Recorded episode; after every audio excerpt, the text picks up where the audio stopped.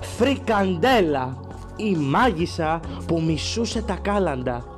Το πολυβραβευμένο παραμύθι του Ευγένιου Τριβιζά που αγαπήθηκε από μικρούς και μεγάλους έρχεται στην εκπομπή περί ανέμων και υδάτων την 3η 15 Δεκεμβρίου στις 12 το μεσημέρι.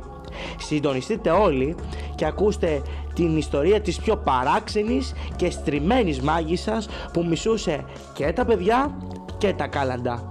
Μια νέα ανάγνωση του παραμυθιού που θα συναρπάσει και μικρούς αλλά και μεγάλους. Σας περιμένουμε όλους. Μη λείψει κανείς.